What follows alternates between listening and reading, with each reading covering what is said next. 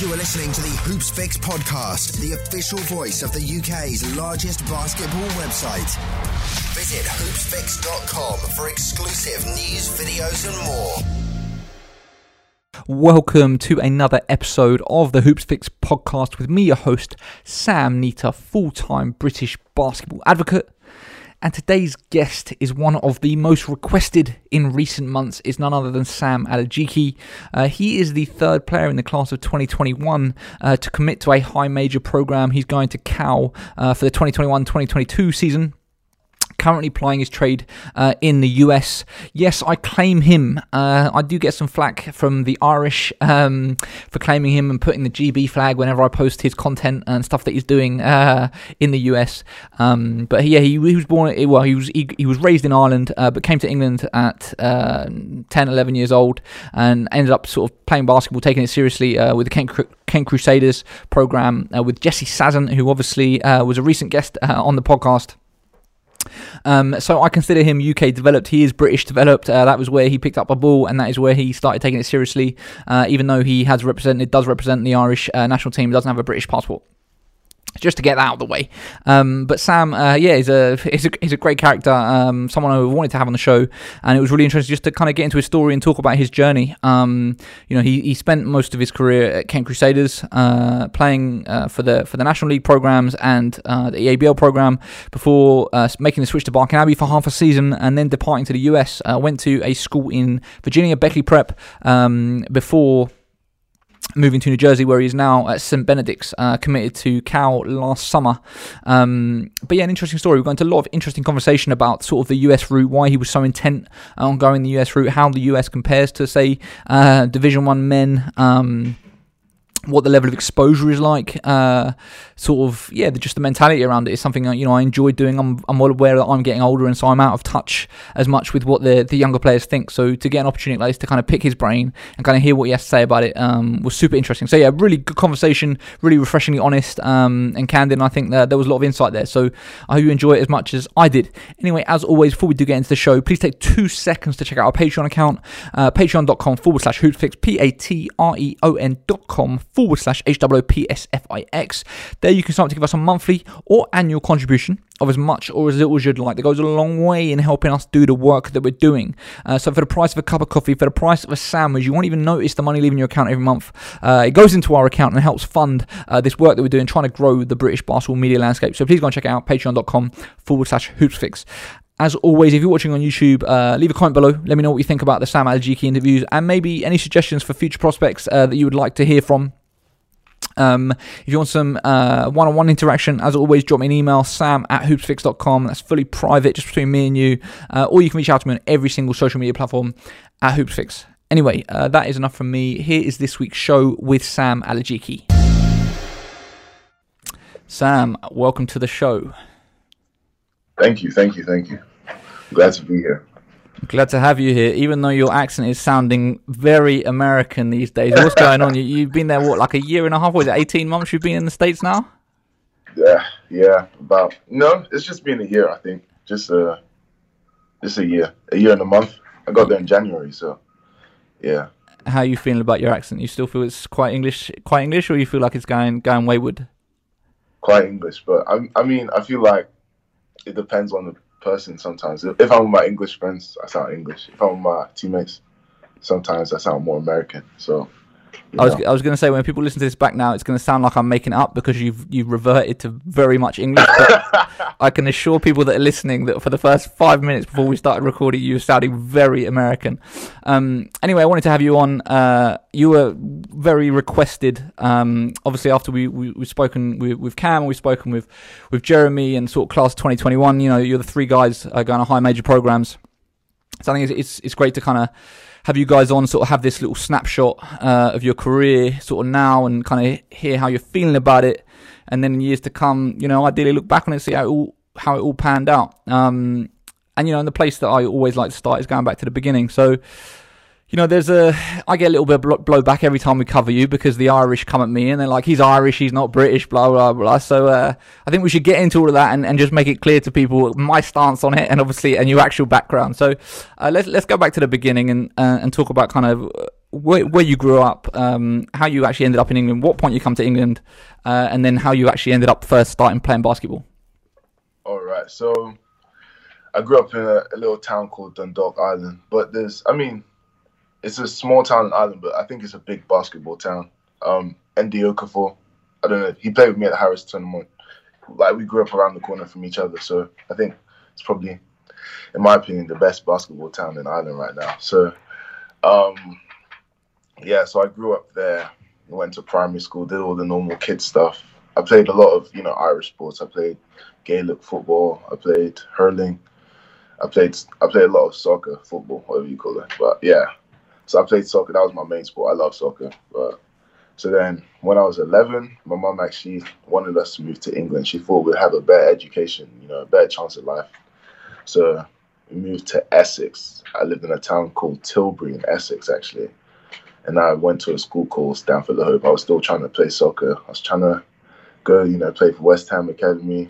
Didn't work out. Or I didn't, I didn't know it was that going to be that good. So that happened. So and then I did that year in year seven, and then in year eight, I moved to to Kent, and my mum. My mum was going to send us all to grammar schools. We are going to go to this school called NKS, Norton Knatchbull Grammar. And then she was like, No, Sam, you're going to academy. I met this guy. His name is Jesse. so, yeah. So she said, Okay, let's visit the school. That was the first time I met Jesse when I was about 12. So I met him in that summer before year eight. He showed me academy. I still wanted to play football. I knew there was a football academy there, so I tried to, you know, join the football academy too. I ended up playing with the football and basketball academy until about halfway through year nine, I would say. And then, you know, I had a talk with the football coach and Adam Davies, actually.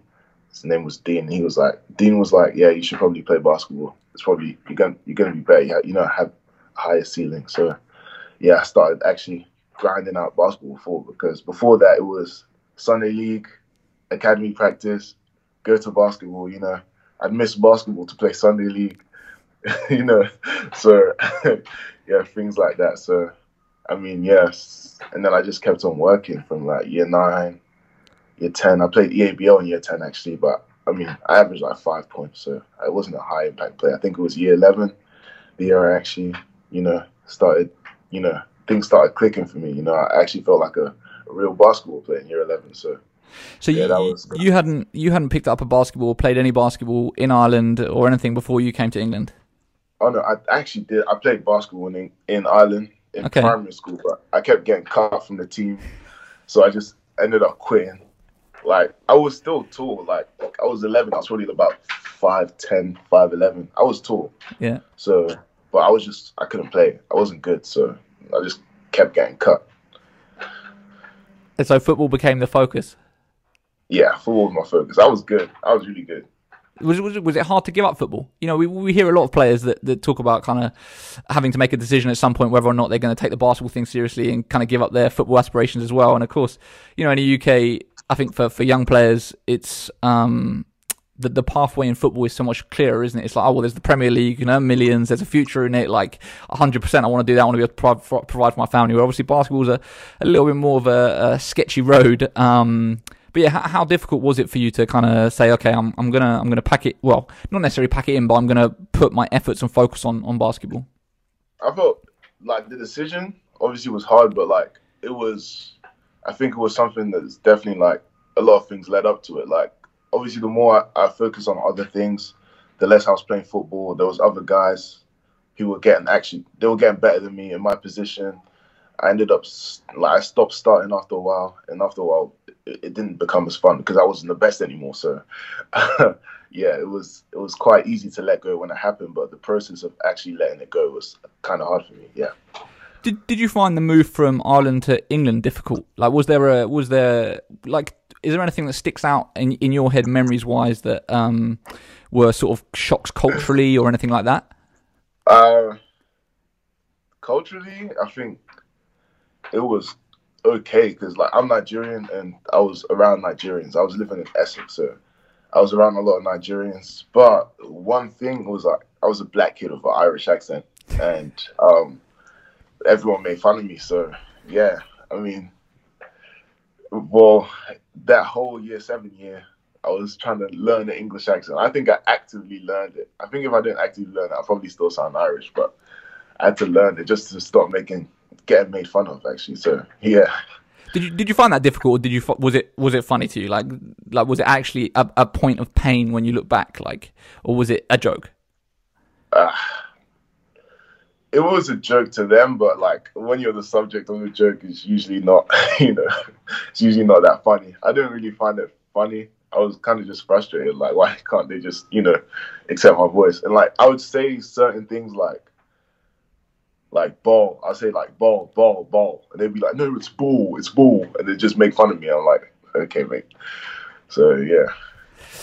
So okay, so so you obviously you, you met Jesse. Um, just for context for people listening, that's Jesse Sazant. Um, he obviously was a previous previous recent guest on on on the podcast.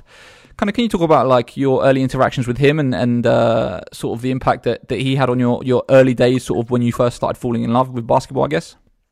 So early early on, like year eight, year nine, like basically until I was until I was good enough to play EABL I wasn't really interacting with Jesse as much as you think I would have been. He was focusing on the EABL guys because you know that was like James Lloyd time actually when I was when I first joined the school. So yeah, like Dan Akin as well, all them guys. So um I was mostly working with what's his name, Coach Adam, Coach Adam Davies. He was the one doing all my workouts, my individuals. You know, work me out every day. I like when I was a kid, I was I was kind of I was kind of a prick. So we had sometimes we had a bumpy road because I was I was I was proper cocky as well. So, I mean, but he stuck with me, and I appreciate him for that because you know he could have easily just been like, yeah, this kid is this kid is stupid, he's cocky, he's arrogant, you know. But he stuck with me. In, in what sort of ways were you difficult? Like how did how did that translate onto the court? Like when you're trying to be coach and stuff. Like what kind of things were you doing that that, that made you difficult at that point? Like how can I explain it?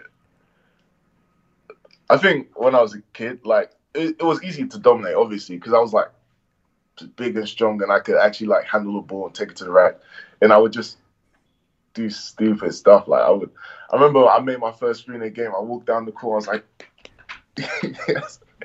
and coach was like, "Why are you celebrating? We're down, we're down 15." It was like, I remember it was actually against Brighton under 14. So yeah, like things like that, just little things, and there was also some big things as well, but yeah. How, how, how do you think? Like, what do you think that sort of that ended up changing just as a, as just as a natural occurrence from growing up, maturing as you got older, or do you feel like was there any like specific moment where whether it's a coach that took you to the side and sat you down and just said, "Look, Sam, like you got to kind of sort it out. You can't be doing this and this and this," or like kind of what do you think it was that that changed it for you, that changed the attitude? Um, a lot of it was like it was a little gradual. I was also like kind of a menace in school as well, and like at that time. So I mean, but I was still getting good grades. That was my thing. I always had like you know straight A's, but like I think it was gradual and just seeing people in front of me. Like that was the time. Like Amin Adamu, uh, RJ Irock. Um, I think when I was like coming into year ten or eleven, Ade Adebayo as well. I used to just watch those guys because they were playing our Brompton gym NBL games sometimes D1, and I would just watch their demeanor, and I was like, they're good basketball players, and they're nothing like how I'm acting, you know. So you know, I kind of just changed gradually, just watching guys older than me become more humble and you know, like you know, actually walk the walk instead of just talking. So yeah. So, uh, so you kind of started taking seriously. Uh, well, what 12 13ish but then it was it wasn't until year 11 that it really started clicking where you kind of thought okay you know like you're you're getting pretty decent you're you're all right yeah? Is that is that fair assessment of the timelines? Um like i think i was taking it seriously like year 10 like probably seriously and then like realizing my potential and going all out was probably like yeah probably year 11 playing the ABL okay and so, what happened uh, with the England under fifteen program, Copenhagen stuff? Because you was involved with it. You were involved with the program, right? But actually didn't end up making making the, the, the final twelve that went to the tournament.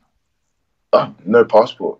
That was that was basically it. I mean, I don't think it's much more than that. We, we were trying to get a passport. They were all trying to help me, but it was just no passport. So But the thing is, the Cop- Copenhagen tournament doesn't requ- doesn't require a passport, right? Because it's not a FIBA licensed tournament. So so ultimately, it's up to the program. Because I'm pretty sure uh, the under 15 development program has had guys without passports before. Because obviously they've been working on it with the intention that they're going to get that passport later on, and so it's worth having the player involved with the program at that early stage because they're going to be involved with the program later once the passport comes through. And was it like, you, were you privy to the conversations that was going on, kind of what happened with it, or was it was it just kind of like you just don't know? I think, was that the Spanish coach that under 15s group? I think. Uh, Yeah. Okay. Actually, down the under 15s group, like, I was okay, but I don't think I was that good. Like, I don't think, like, I was good. Like, one of my best friends, Shagan. I don't know if you know him. Shagan Shadunki, Shodanke. yeah. Yeah, he didn't go as well, but like he was good enough to go. But it was like, and he was better than me. Like in that time, like I wasn't even that serious. I still looked up to Shagan because he was good. Like he played England under, he went to England on the 14 camp. All that stuff was kind of a dream to me. So I think even being involved in that was kind of like you know something else that is just helping me like realize my potential, realizing how good I could be and if I belong with these guys or not. Were you very much still focused at that point of trying to represent England GB? Yeah, I would say so. Yeah. At what point did it become Ireland? what point it become Ireland? Hmm. I think when I put in my passport application and got denied, I was just like, okay, I'm not trying again. I'm not gonna spend money to, you know. So you you paid you, you you did that or your family did that out, out of your own pocket to try and sort it out, sort out the citizenship. Yeah. Oh, And how old were you when that when you did that? I think that was just after Copenhagen. So yeah, Okay, so it was around when you were 15 or whatever. Well, it was Yeah. rejected on what basis? um, my dad still lives in Ireland, so it was like they didn't know if I was permanently, you know, Right. living there. So yeah, Okay. And so then at that point, it's like, were you always in your back of your head? You like, well, you know, I've got an Irish passport, I know I can potentially represent Ireland, and so there's a, there's a fallback there essentially. yeah. The, there was a fallback to playing the Euros, but it was like, like, I wasn't thinking because that time their under 18 team was Division C, and I was like, I don't really want to play in Division C. I think working out for this song would probably be better for me. So I guess I wasn't really focused on playing on Ireland. But like when my friends started reaching out to me, who play basketball as well to play for Ireland, I was like, okay, sure, I'll, I'll give it a go. I'll go to camp, I guess. Have you still got like a close, obviously previously, because you you've only represented the three on three team, right, at the European? Yeah. Yeah. But do you do you have like a b- previous to that? Like, do you have do you still have like a sort of close network of friends in Ireland from from where you'd grown up, or kind of like obviously as you get older, you know, when I think to when I was 17, 18, 19, like how many of my friends from when I was 10, 11 was I still friends with? Probably not so many because I formed a lot more of my friendships in, in secondary school. You know, like did you still have a lot of close relationships with people in Ireland at that point? Um, yeah, just like the guys, because I used to just go back home every half term. Oh, you were going back often. there, Okay. Okay, makes sense. Okay, so 15, 16, start playing EABL, and that's kind of like in your head, you know, uh, you're starting to get a bit bit more serious about it and, and try to really make something of yourself. What was kind of your mindset at that point? Like, what was the um, the aims, the aspirations? Uh, what were you trying to achieve? Um, like in your head, did you start thinking, okay, this is something that potentially I could get a scholarship to the States and that's what I want to work towards? Or were you just thinking, you know, I feel like I could potentially be one of the better players in the ABL, that's what I want to work towards? Like, kind of how, how are you approaching it? Um, like for me, it was just. It's gonna sound. I don't know how it's gonna come off, but for me, it was just like proving to Jesse I was good enough for basketball, like to actually play, like, like I could be on the floor. That was my biggest thing. Like just like getting the the trust of Coach Jesse to be on the floor. So yeah, that was what it was in my freshman year for me. I think. Obviously, you know, J- Jesse uh, can be difficult at times. Like, you know, he says to himself, he can be quite harsh, uh, but he knows it's obviously in the, in the, it comes from a good place, it's in the best interest of the players. Did you have any sort of difficult interactions with Jesse or or kind of like was it always like you kind of always felt like uh, you know he was pushing you and that actually made you better in in the long term? Yeah, but me and Jesse never had anything like really difficult because it was like my freshman year. I don't think I was good enough to have any difficult interactions with the head coach. And then remember my sophomore year, that's actually when Coach Adam took over. So I only got head coached by Jesse for one year. So Okay, we don't really have anything bad. but it was still that driver in your head of like you want to prove to Jesse that you're good enough, Yeah. even though he wasn't the coach anymore. But he was obviously he was still still around the program. Well, yeah, I guess. Yeah. Okay, interesting. And of course, the other thing, and uh, you know, I remember that the early footage of you um, in the in the EABL was just like the physicals, like the long arms, like the wingspan is ridiculous. Like, what, what's your wingspan? It's like what is it, seven one, Uh, Seven two, seven two. seven two, and you're now officially measured at what six seven, Yeah, six seven. six seven, seven one wingspan. And have you done any vertical jump testing recently? Recently, no, but last time I did it was summer and I was forty two. But max forty four. Max forty four. Yeah. Wow. So obviously you have and you had, uh, you know, from from the start, like some very impressive physical gifts. Um, how difficult was it to, I guess, you know, is it like the raw that raw stuff comes naturally, right? It's like you have it, but then to to develop the skill level to then be able to know how to use those physical gifts to work with the skills uh, becomes a bit more challenging. Like, do you remember sort of that skill development phase and how difficult it was, and, and what it was that specifically that you were trying to focus on? Man, it was Coach Adam and Billy. So that's basically who I worked out with the whole time. Um, it was, I would say, when I was first starting to play basketball, it was tough, but like, I was so used to working out and playing basketball by the time I was like year 10, year 11 that, you know, it was just, I loved it anyway. So it was just, I was just going in the gym, doing what I need to do, getting out, you know, lifting, and then going home basically. So I don't think it was difficult, but one thing that was difficult for me at that time was definitely shooting, because you know, I don't know, like until you find your shot, and everyone knows what I'm talking about, but like until you find your shot, shooting is kind of you know you're just in the dark. So for me, I, I spent a lot of time in the dark. I feel like someone who really helped me, I think, was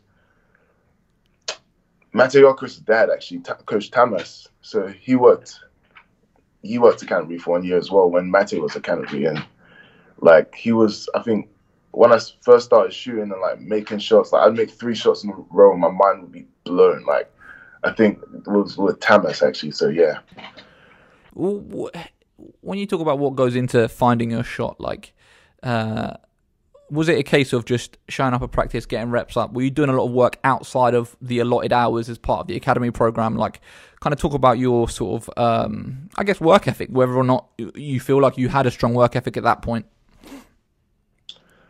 I mean, I definitely did. It, it was work every day, like because I was still playing NBL 16s.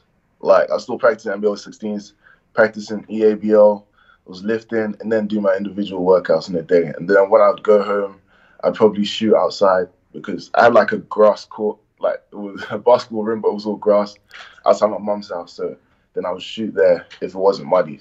And then basically, yeah. So, you did. How, many years did you end up doing uh, with the Crusaders, or can and, and Canterbury? In total, you're eight, you're nine, you're ten, you're eleven, so four. Yeah, four. And then, of course, you, you made the you made the decision to switch to Barking Abbey for Yeah. for sixth form, year twelve. Like, what made you come to that decision? Why why did you uh, choose to make the switch?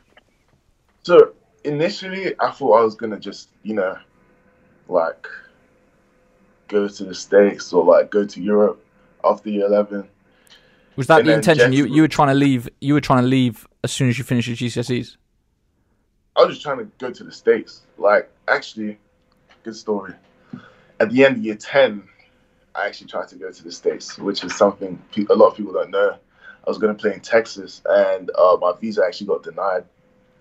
I think they were just being a bit iffy with me, but it is what it is.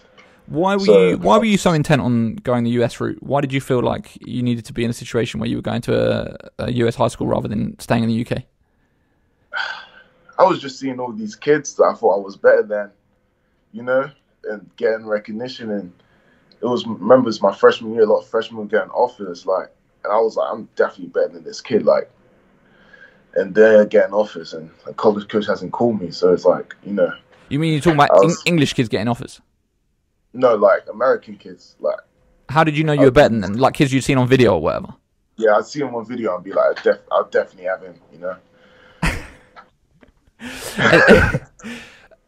and so the because the interesting thing for me is and that's why I sort of I like having these conversations uh, with with you younger guys because it's just interesting to kind of get in the, the mindset because obviously I can I can see things as a independent observer and I've seen you know over the 10 11 years that I've been doing this I've kind of seen the waves of things that have changed and I think that we kind of got to a period where um a lot of players weren't going to, to high school anymore. Like there was a stage where every player was doing at least uh, a year or uh, of high school or prep school um, to kind of get used to the sort of make the transition to the into the into the American game, get that exposure, try to get um, you know looks if they hadn't already got looks, and then we kind of went through a, a period where you know a bunch of players were were actually able to go straight to the US uh, on scholarship to college from the UK without needing that that that time at, at high school. Like, what was it in your mind? that made you feel like it was necessary for you to go the the high school route rather than stay whether it be at Canterbury whether it be at Barking Abbey until you were 18 19 and then go direct from the UK like at that time, like me playing Division One, like I hadn't had that conversation with anyone. So, like, I was just I knew like I was just trying to get it all. Basically, I was I was trying to get everything, and I knew like going to America would probably be the quickest way. What, what made you? What made you? What made you feel like that though? Like, What What made you feel like that? Like, what was it that made you have that inside of you? Because it's just like I just feel like all these kids. Because I think what's it called? MS MSH TV. That's what I was watching because I Middle was school like kind hoops. of that age. Yeah, Yeah. So I was like, look, Kyrie Walker. like that was when Julian Newman people thought he was still good at basketball. But um, I was like, if I'm in the same as these guys, I'll definitely be able to, you know, give it to them. And I was like, the only way I can be on the same court as them is if I'm over there. So that was my main thing in my head. Right. Okay. Yeah. No, fair, fair enough. That, that that makes sense. So you tried to go in year ten. Visa was denied. Uh, because on, on what basis was it denied? I actually don't know. I don't know. I think they thought the school was shady. It was, it was a pop up prep school. I remember that. It was cool. Okay. Yeah. And you had no con- you had no concerns about your eligibility at that point, leaving before you completed your GCSEs. Jesse told me, but I didn't care. I mean, and the thing is, um, I hadn't. It only really matters if you take your GCSEs. If you do that four years in high school, you know, it's just like normal high school. Okay, so so you tried in year ten, it didn't happen, and then of course you you decided to go to Barking Abbey. What made you decide to go to Barking Abbey then? Was that because the states wasn't an option, so you knew you had to stay in the UK? And why not stay at Canterbury? Why make the option to go to Barking Abbey? Uh, Jesse told me. Jesse told me like it's the next step, and I believed him. And you know, I'm obviously not gonna argue with Jesse's opinion because it's Jesse. So I was like, yeah, it's gotta be the next step. They beat us in the ABL. I guess they're doing something right.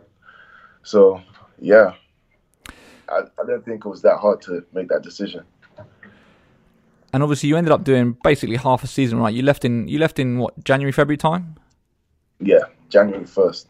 January first, yeah. Because I remember because the last last tournament you played in was the BTM BTM tournament at UEL, and I didn't even realize you'd left. And then and then I can't remember who I spoke to, and I was like, oh, I don't know. where I said how's Sam doing or something like that, and they're like, oh, he's not even here anymore. I was like, what? And uh, yeah, obviously if I had found out you'd left. So kind of kind of what happened? What were the circumstances around around your departure? Obviously, you know, leaving mid season's never never ideal, right? Yeah, but um, the like the the visa stuff, like, I, it was it would all been cleared up because you have to, you know, there's like a one hour thing. I mean, not one hour, one year, you know, kind of reset time on your visa before you can apply again. So that'll be cleared up. Like, it was still in my mind. Like, going to the states was always in my mind, like always. you know, that's what I just wanted to be. That's what I thought I could be able to prove myself. So that was always in the back of my mind. I was playing bar- for Barking. Like I had, I had a few good games. I thought I was kind of inconsistent there. Um, what could I say? What can I say? I just thought my goals, like like my goals are still big. Obviously, I still wanted to play high major, and it was like I was just looking around. I was like, like no one's, you know, Cam was the first guy to go high major out the UK. Like so, it was like like straight out the UK, and I was like, well, no one's really gone high major.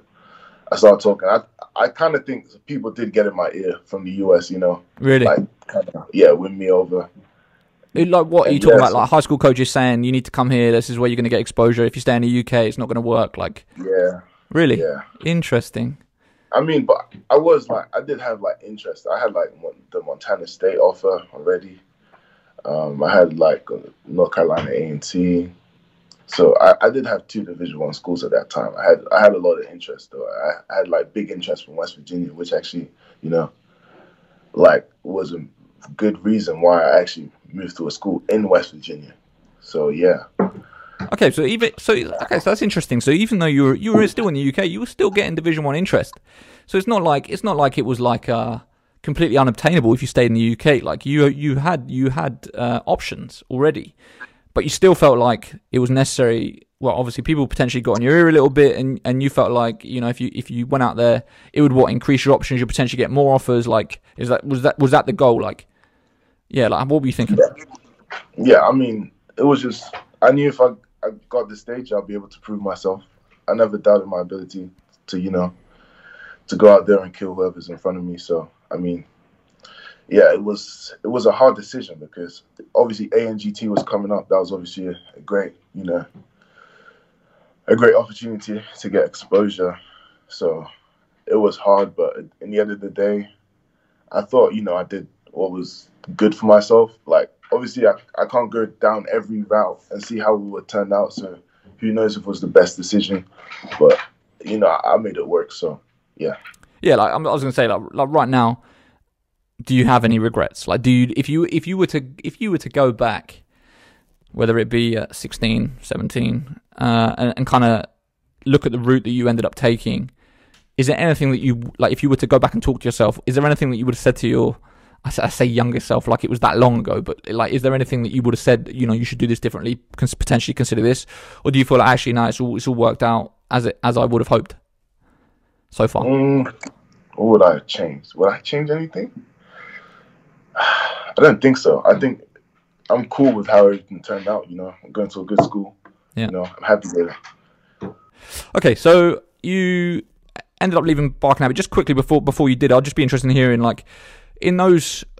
How long were you there for? What? So did you you joined in September, like term times, September. So you were there from September to January. So what's that? September, October, November, December, four months ish. Uh, before you left for the US, did you feel like that was the step up that you'd wanted in the UK compared to kind of where, what you'd been doing previously at Canterbury? Like, uh, you know, the the level of players that you were playing against at practice every day, um, you know, the level of competition that you were playing, like, kind of, yeah, I guess what were the differences that, that and had it kind of met your goal of originally why you'd chosen to go to Barking Abbey? Yeah, hundred percent. Um, for me, I just wanted to compete every day. You know, I didn't want to have to wait for a game to actually compete with someone. You know, so yeah, I knew if I stayed Canterbury another year, obviously I was going to be the best player. And when I got to Barking, it was like, we got Veron now. We can guard Veron. We can play one on one with someone who can actually, you know, score on you.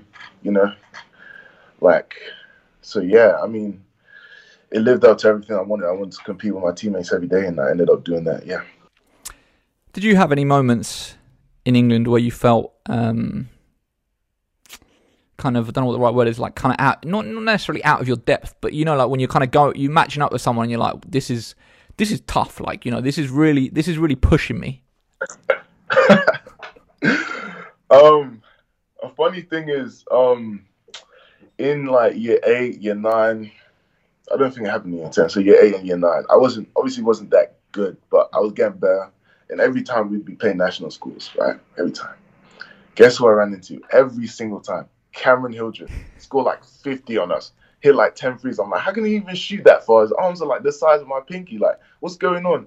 So every time he would, I would score like a good like 35, 40, but he would always 50 piece us. And every time we thought we were going to win the game, he'd hit four threes and they're back in the game easily. But I mean, actually, I think it was year nine. We we actually got their one of their coaches was a ref, and he screwed us over, and he knows it. He screwed us over. I, I was driving on. I don't know his name, but it was he played for Worthing as well. I was driving on him. He slapped it out of bounds. They said it went off my leg. Like it didn't. It, it was a foul. It didn't. Oh, I can argue that. I remember it like it was yesterday because I really wanted to beat Cameron at that time because he was better than me. So, like, I wanted to beat him so bad, and yeah, I, I felt robbed. But I think when I was getting older, out of my depth, probably working out and practicing with Jonathan Brown when he was coming into his own in practice, you know, um, playing Division One, probably um, Zaire Taylor. He hits like a fadeaway three. I was like, how, like, how you hitting a fadeaway three with someone who's bigger and longer than you? Um, who else was really good? Someone that doesn't really get mentioned a lot. Hemel, um, Greg Polian. He was, yeah, he was really tough to guard as well. Um, trying to think, trying to think. Trying Do do you feel like interesting? Like obviously, you know, you're in a when you when you're at Barking Abbey, um, it's a unique situation for for the players that are there in the sense of they're playing Division One men, which you know most other academy programs aren't able to offer that situation. Um, but I'd be interested in hearing, like, obviously you're you're potentially playing Division One men. You then you've come to the states now. You've done a you know t- a season and a half. Well, not a season and a half because you're not through this season. Uh, but you've gone against this, the the US competition.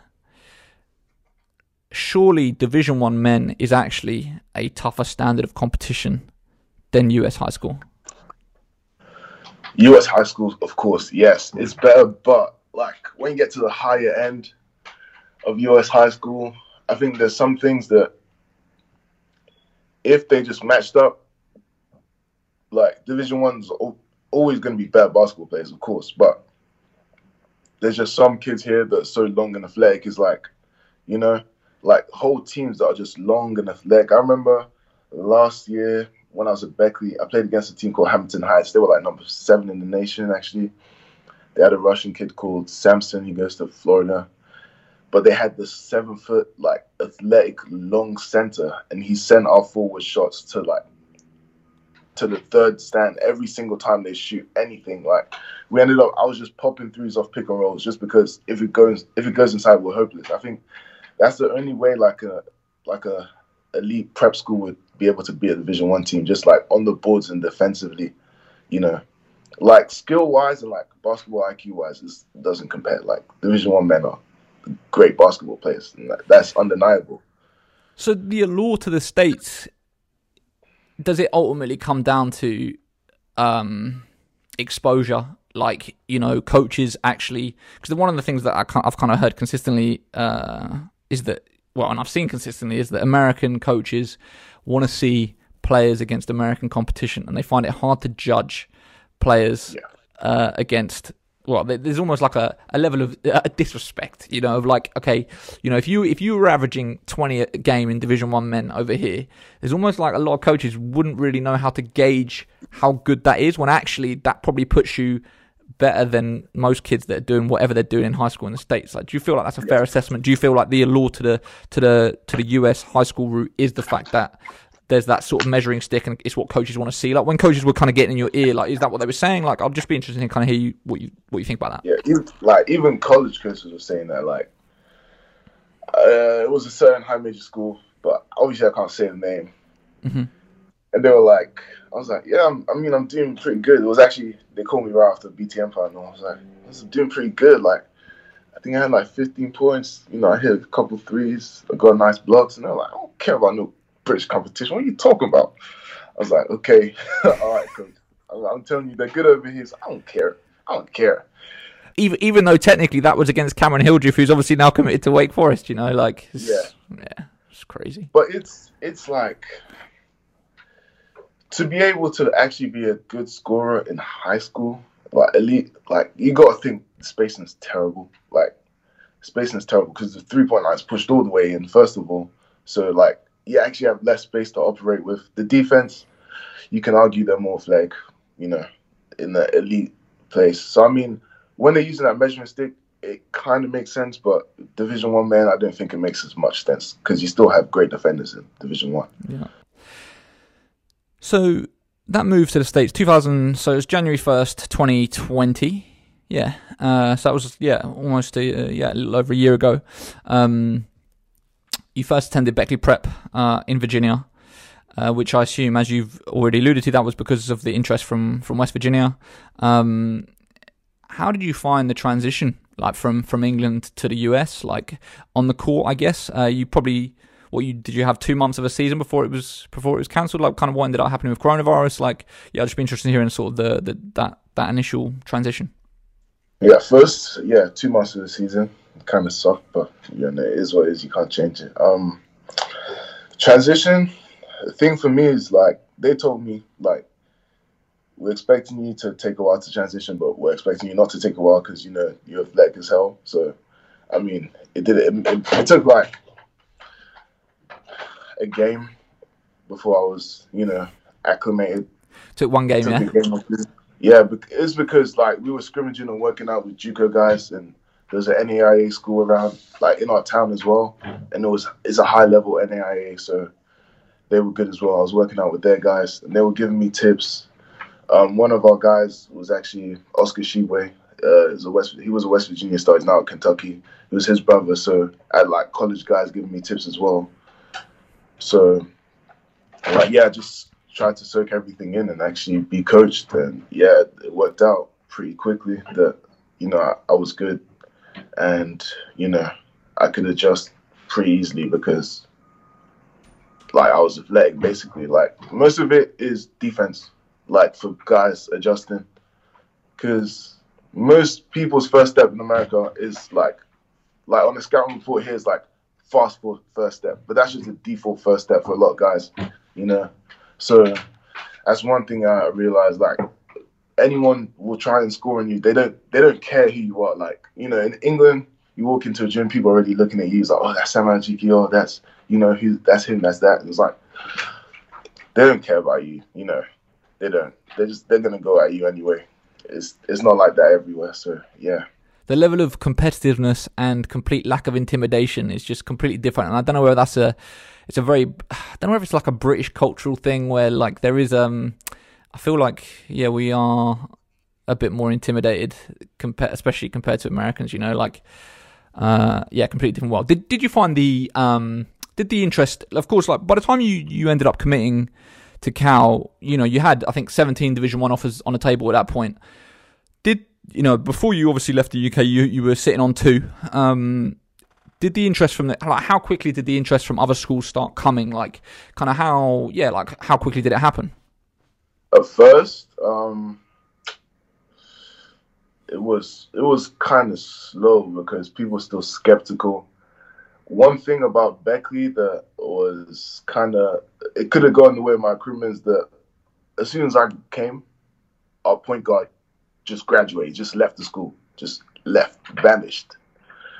So coach sat me down. He's like, "Sam, um, you're playing point guard this season." I was like, ah. I was just playing the four of Barking, coming off the bench, like, you know. So, you know, if I had to adjust to anything, it was probably playing point guard. So I feel like they, all of them were saying, but we don't want to see, you know, you know, like you play a point guard. One, we're recruiting you as a wing. We want to see you be a wing. So I think that kind of slowed me down. But as like some of my teammates started to actually step up and play point guard, I got to, you know, be more of a wing. That's when you saw me shoot a crazy amount of jump shots, take it to the rim, you know. So yeah, like as soon as I could show like my full set of abilities instead of just you know bringing down the bring the ball down the court, pick and roll, hook pass, someone hits a three or or center dunks it. Like as soon as I was able to like display you know my wing skills and actually like what they're recruiting me for, it just skyrocketed, I guess. Have you found the X's and O's side of things higher level in the US compared to what you are having in England, or do you feel like it's the same, or do you feel like it's less? I mean, the thing about England is like there's great coaches in England. Like there's like great great coaches. Like James Vear's a great coach. Lloyd's a great coach. Jesse was a great coach for me. Those are the guys I got coached by. Adam Davies was great. Coach Billy was great. Like even like S and C physio, I had great coaches. I had Mark Dayson, so he was great. Everyone knows Mark. So um, X's and O's in Beckley, it was cool. Like, but you know, he wanted us to you know display our talent to get to college. So you know, he let us kind of do our stuff. But in crucial times, we, we did execute. You know, we did run plays. In Benedict's, like where I am now, Coach Taylor's phenomenal, man. Like, you know, you just look at his resume. He's had how many NBA players under him. Like, you can't deny what he's doing. So yeah, he's great. I think his X and O's elite. Like, he's different. He's really different. So you was the season the season actually ended up being cancelled your season? 2019 20 uh, yeah. In um, Beckley yeah it got it just got cancelled. We, we had to shut down. At, at what point? Was that in March I assume? Yeah early March yeah. So did you did you stay in the states all last summer? Yeah I was just working out. Just working out what was the situation with lockdowns and stuff? I know it feels like the states has been quite loose compared compared to Europe uh, and other places. Um, when I lived in West Virginia, we, I went to a private school, so we had our own gym, and I had the keys. They gave me the keys to the gym like my first day of school, so could just and my training was still there, so just worked out every day basically. Right. Okay. And then you committed. Did you commit? You committed in the summer. I'm trying to think. I don't even have a note of the date that it was, but it was in the summer. Committed in November. November. Uh, November. Okay. Why did you make the choice to commit early?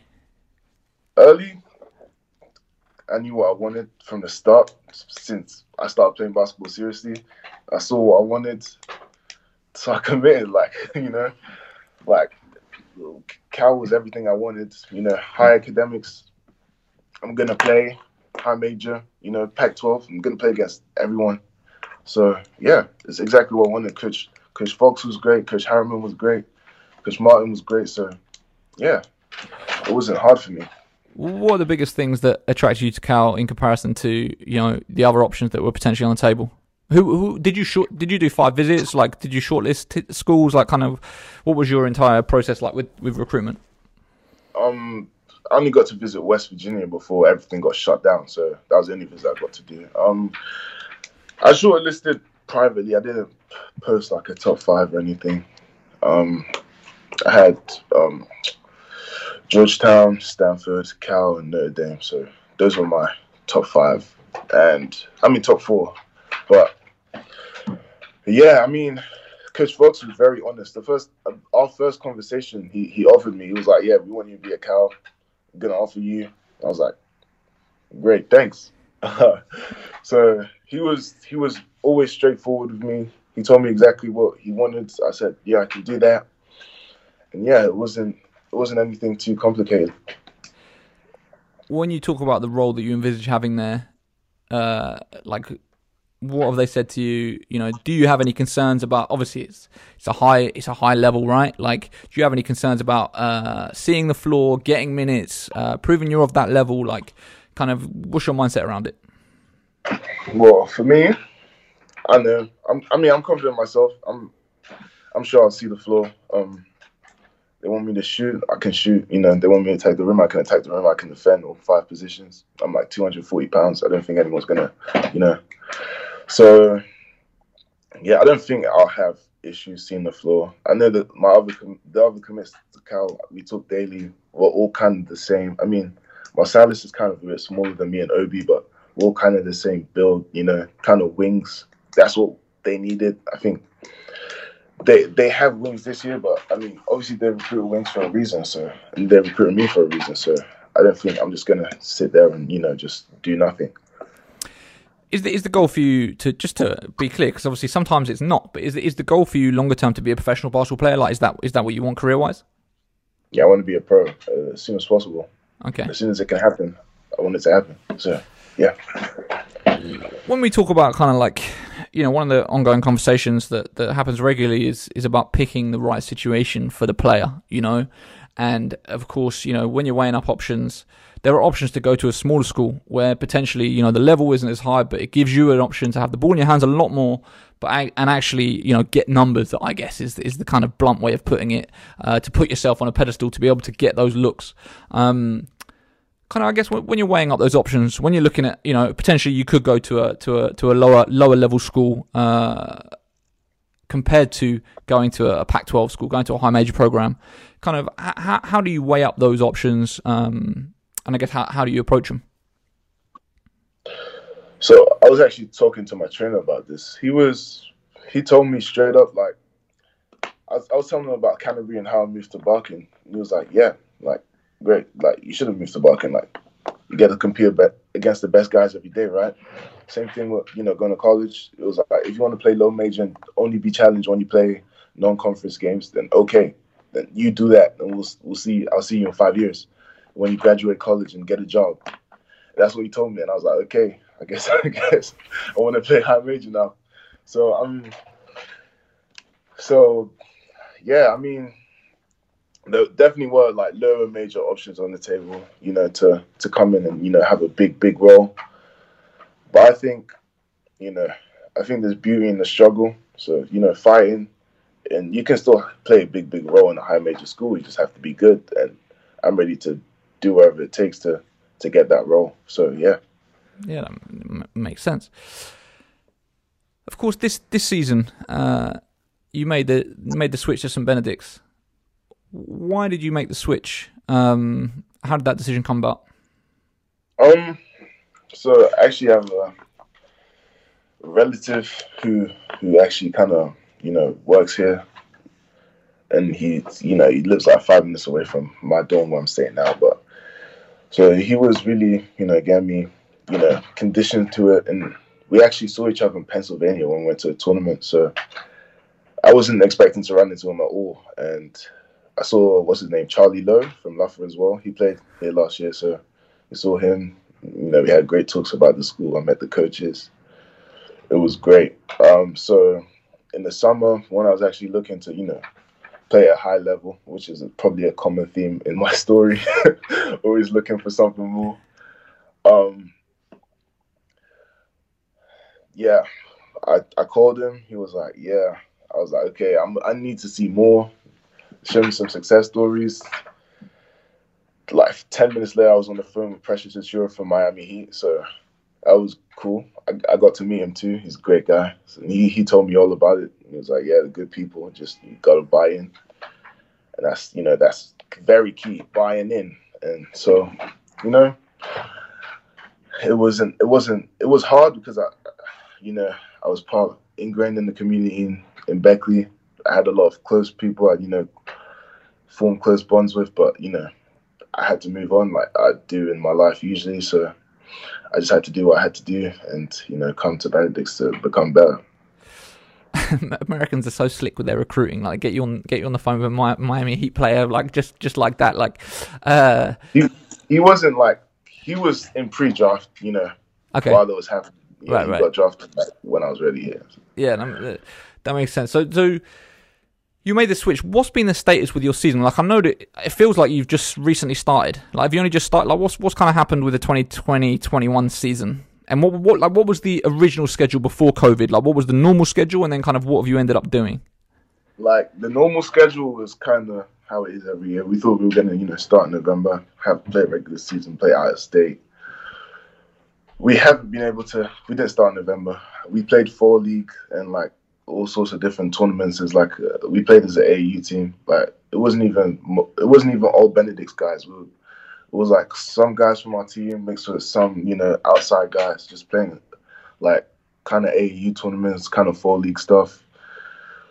Uh, we played. That's where the elite academy thing from your post is. We played this elite academy. We played good teams though. We played against DJ Wagner's team, Camden. Um, they were undefeated. They said for like nearly a year. We beat them. Um, and that's another thing about you know getting to be on the stage with you know the quote unquote best. And yeah, I mean it was great. We pulled out a victory. It was nice, but um, anyways, back to the subject. Um, we actually got to playing in January, like mid January. So we played like I think we're five and one right now we lost to Coach Matenga, Blair. Um, Um. So, yeah, we're playing five and one. I think we're playing like a 16 game schedule. So we're kind of you know third through the season. We're only allowed to play in state, so we're not really allowed to go to play any of the you know big tournaments that you're seeing on ESPN and stuff. Unless we would be out there as well, you know, kicking ass, but we're not allowed to do that. So you've got to stay in state. When's this? When's the season then scheduled to finish? If it's a 16 game slate, Um, I think March. Yeah, probably. you'll have you'll have a postseason championship stuff like state championship and everything else. I hope so, but I mean, with how COVID and stuff are going, especially in New York, New Jersey, I wouldn't. I mean, I wouldn't bet against it being cancelled. So Yeah. Yeah. Do, do you feel like like it, it, seems like uh, the class of 2021 are the ones?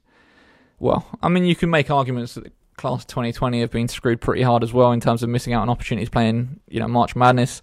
Like, obviously, I interviewed Akwasi, and you just think like that's just a tough thing to miss out on, like when you come to the end of your college career or whatever. But like, you know, but when when you talk about 2021, obviously they've given so they've given uh, they've essentially waived the year of eligibility, right? So the players can stay another year, which means there's not a whole host of players that are graduating, which means there's not extra spots. Um, which has made it more difficult, right? So obviously, players like you are actually in a pretty decent situation because you've signed early, you've committed, you're good. Like, uh, but you know, have you had conversations with other players in in your graduating class, especially you know when you talk about guys that are in the UK? I mean, if unless you're playing unless you're playing Division One men or the BBL, like you haven't had a season. So you know, we don't. When I think about the Hoopsfix All Star Classic this summer, if it happens, I don't even know how we're going to do selection because we haven't even had a season to base it on. You know, like uh, what the conversations you've had with your peers, especially ones from the UK, kind of around this year, kind of how people are approaching, you know, potentially next year, and, and sort of what they're going to do about college options and stuff like that.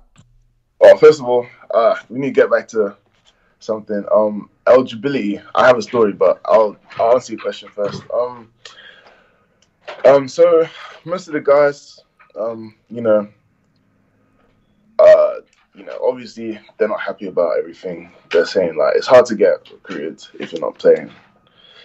But you know, the only thing I can do for my friends is you know send me film. I have probably hundred college coaches in my phone.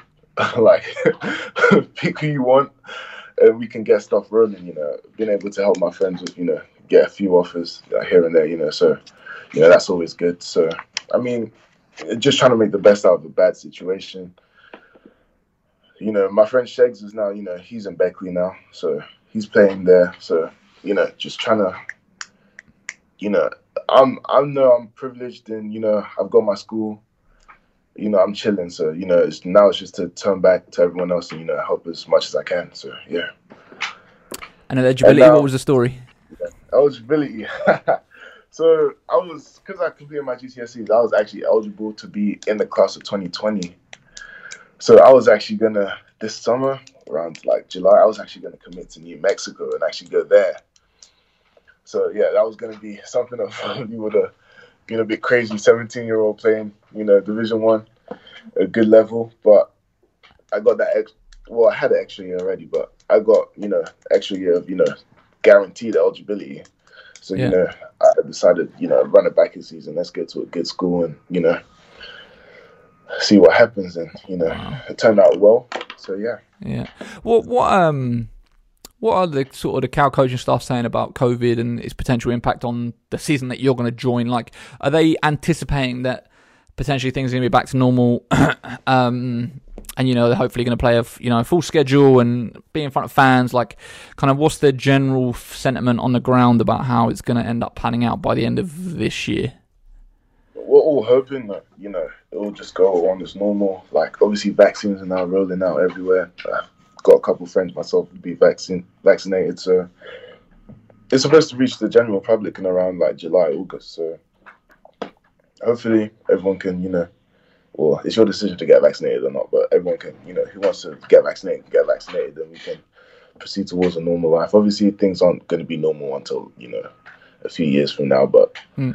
like hopefully basketball can be normal. So yeah. Are you planning on coming back to the UK this summer before you head to college, or do you think you're going to be staying in the states? I've got to see my mom, so yeah, I might be back.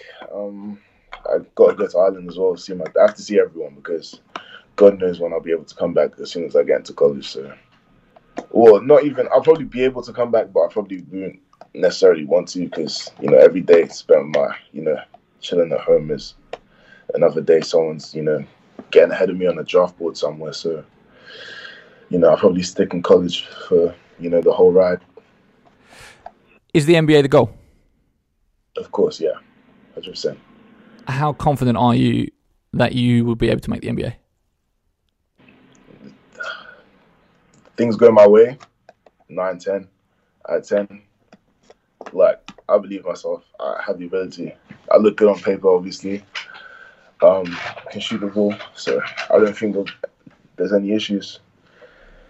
When you say things go your way, what do you think? Like, it'd be interesting to kind of hear your own assessment of your game. Like, what do you think would be the biggest barriers that would stop you reaching uh, the goals that you've set yourself within basketball? Biggest barriers. Well, everyone always wants to look at someone else, but the first biggest barrier is myself. You know, any, anything can happen to you. You can get hurt. You know, things could go wrong. You can fall into any sort of depression at any time. So, you know, the first biggest barrier is myself. Probably second biggest barrier would be something, you know, external, like something, you know, like something no one's expecting again, like COVID. Obviously, that'll be another barrier. And away from that, I don't think there'd be another barrier. Except I just, you know, one day decide to not play basketball anymore, which won't happen. So, yeah. Makes sense. Right, let's do some let's do some quicker fire questions just to kind of kind of wrap up.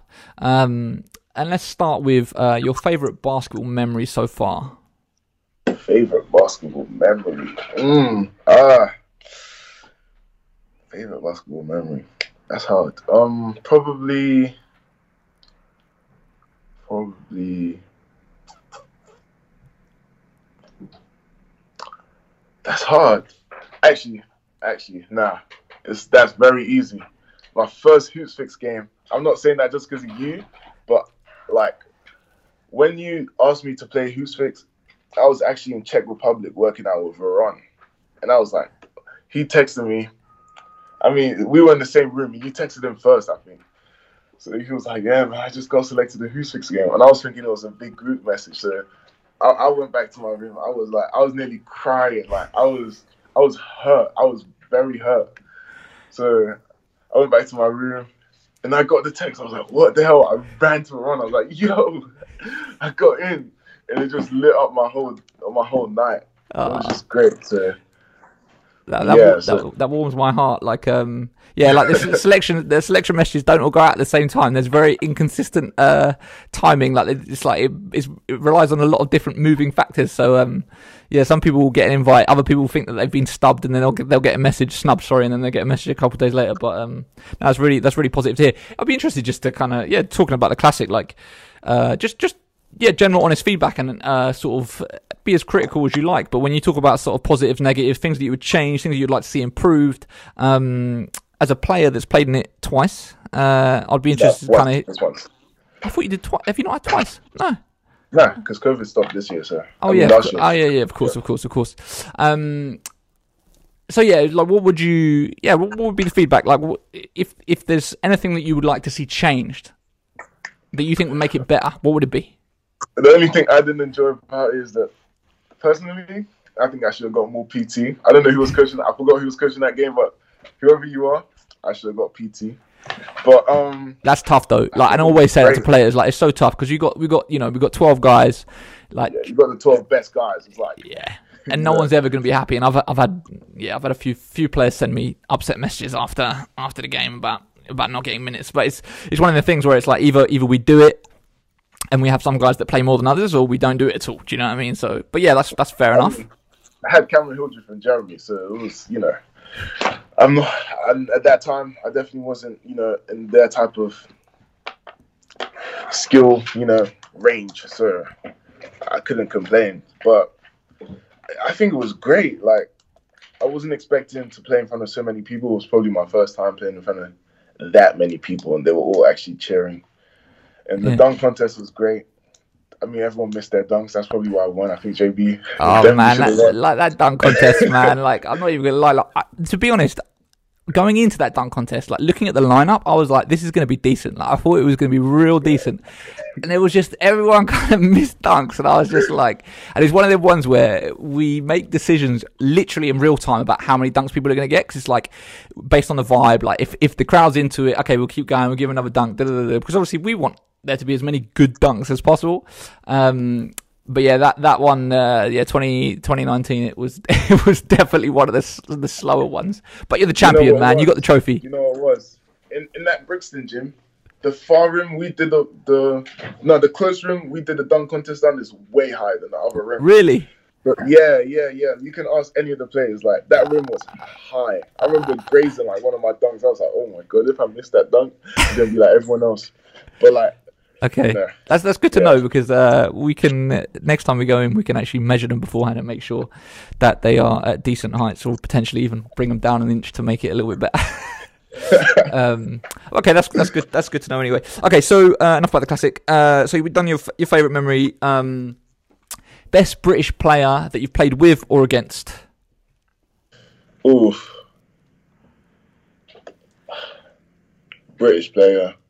In my my age, obviously it's going to be Cameron and Jeremy. Like I played against both of them, great. Obviously, with and another one, then Camp Joshua DJ. Oh my god, dirty. Oh, I was like, I was happy averaging like eight points in then camp. Like Josh, he was going off. I was I was happy to see him like play that good. And it was like early in the season we played against him as well in NBL four, and he was he was great again. He was hitting all those threes. I was like, this is not the same. Like he was not the same person to yeah. me, at least.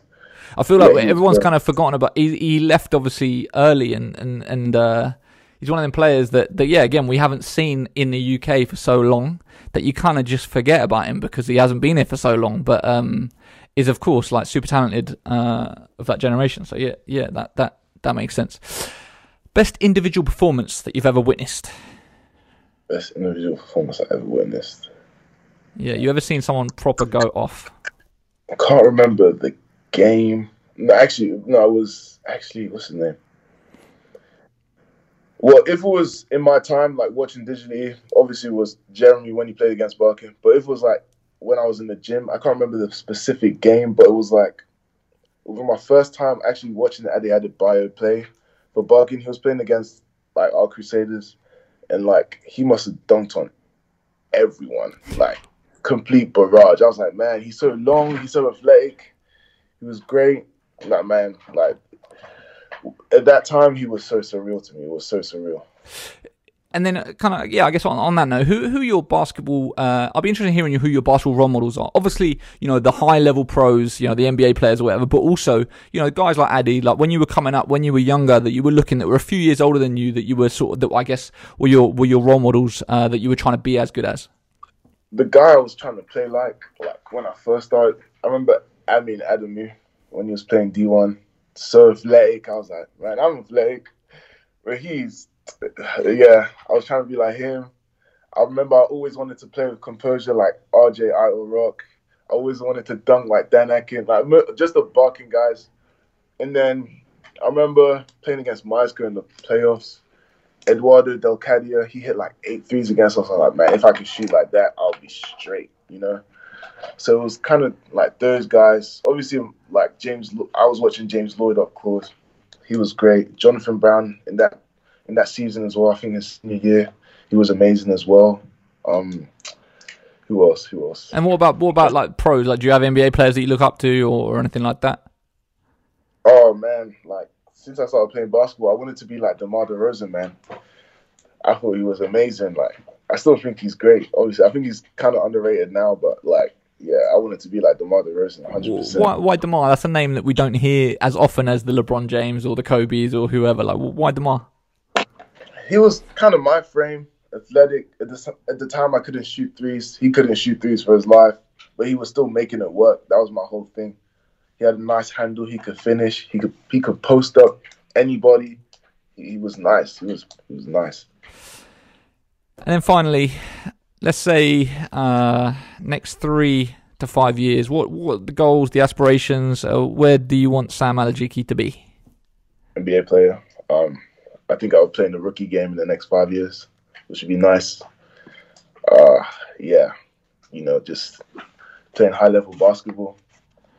If if not an NBA player, definitely, definitely stuffing up the Pac-12. Definitely. So I wanted. That's my only two options, unless I'm going to be a very sad man moving forward. That's a perfect place to leave it. Sam, thank you so much for taking the time. Uh, it's great to have a conversation. Like I said, uh, you've been much requested by many players um, in the last few months, and so it's, it's uh, yeah, I'm glad to have finally done it. Wish you all the best uh, with the remainder of the season, and hopefully, if you're back this summer, uh, we'll get a chance to catch up um, and potentially get you in the Hoopsfix All Star Classic because uh, I think it's going to happen the way things are going. So, yeah, no, I really appreciate it. Um, all the best for the rest of the season. That sounds great. Thank you. Thank you for having me. Hey, podcast listener. Bet you weren't expecting to hear from me again. Now that you've listened to the show, please take two seconds to take your podcast player out of your pocket and give us a rating and review on iTunes. It would be massively appreciated and goes a long way in helping us spread this content far and wide. Literally, take your phone out of your pocket right now, uh, open up your podcast player, go to the Hoopsfix podcast. You'll see the option to leave a rating and review. Drop us a five star if you love it. And uh, if you could take two seconds just to write a review as well, it would be massively, massively appreciated. Thank you and speak to you next week. You are listening to the Hoopsfix podcast, the official voice of the UK's largest basketball website. Visit hoopsfix.com for exclusive news, videos, and more.